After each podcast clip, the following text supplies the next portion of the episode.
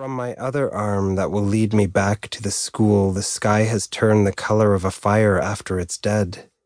Ash snow and its cold is coming from that way, and maybe it is sent to me from the teachers at the school, from the men the color of a fish belly who hunt me to take me back. They won't find me. I won't let them. I won't go back to that place. I walk up on the little rock hill that holds the long straight lines ever long when I look each way, ever long. The wind blows cold from my arm where the school lives when I turn that way. It makes me hold my skinny jacket closer.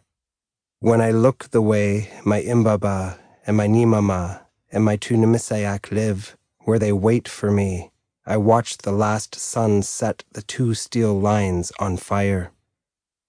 I think of my imbaba, of what he would say, Eat. Don't make decisions with no food in your belly. Think of your Nimama and what she wants for you. The strips of moose soften with spit. I don't want to, but swallow all the moose down to make my belly feel better. Shiny paper that held it fits my pocket. I will keep it. It will find its use. The wind gets harder and cold up here on the tracks and outside of the trees. Which way? Imbabas smile when I walk through our door, my two animashag barking and jumping on me with wet tongues, my two namisayak laughing till we cry, whispering to my Nimama that I am home now, and she cries till she laughs.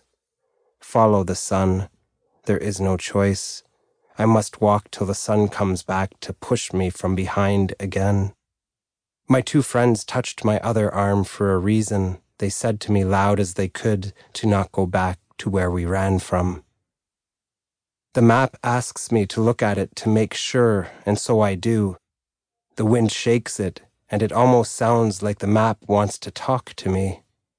I think I have it turned the right way. I've watched older people study maps, and I do what I remember them doing, running my finger along what must be the railroad tracks to where I must live because it is away from the school, then taking my chin in my hand and staring some more, tapping my finger on my lips to see if this will help the map speak to me. The sun is leaving, and so I try to catch what I can of it, jumping from wood to wood between the iron lines. But one is too short and two is too long, and so I try to walk beside the track on the rocks, but this is worse. Me, I would rather the wood, and so I go back to it and step short and quick. Dark will come fast now, and so I look for places to sleep as I leap from wood to wood, the smell of it making me dream of hot summer and playing with my two Nemisiak near the tracks and the big shining water where we live. I will get home, I will.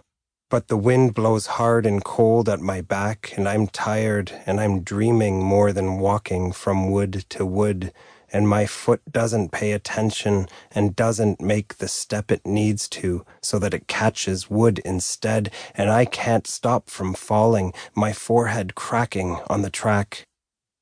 Bright light like staring into sun and the little weight till the hurt explodes, and I touch my head and my hand is red. Don't move. Just wait. Wait. The pain will go. My nose to tar wood and eyes to crushed rocks. Just wait. When I can push up and sit again, the wind howls with laughing. Dizzy me, walking now. It's time to find a place in the trees and use a match for a fire. Up ahead and then down the small hill of the tracks, I see where Amek lives, a beaver pond, and beside it a stretch of trees that will help stop the wind. I know this will be a good spot fallen trees to hide in. Close to the pond, Amek slaps its fat tail to let the others know I've come. Another answers with a slap, and the sound of water echoes. My father's Imbaba, my Nemishimus, when he trapped Amek in his snare, used to throw the tail on the fire until it bubbled and turned real black, and then he peeled away the skin and ate the whole thing. He was the strongest man in the world, my Imbaba says, because this is what he ate. Oh, if only Amek would give me his tail.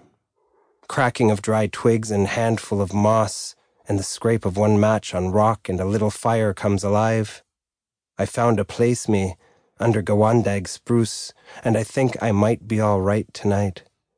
Fingers on my forehead, the bump is ever big, but it's mostly stopped bleeding.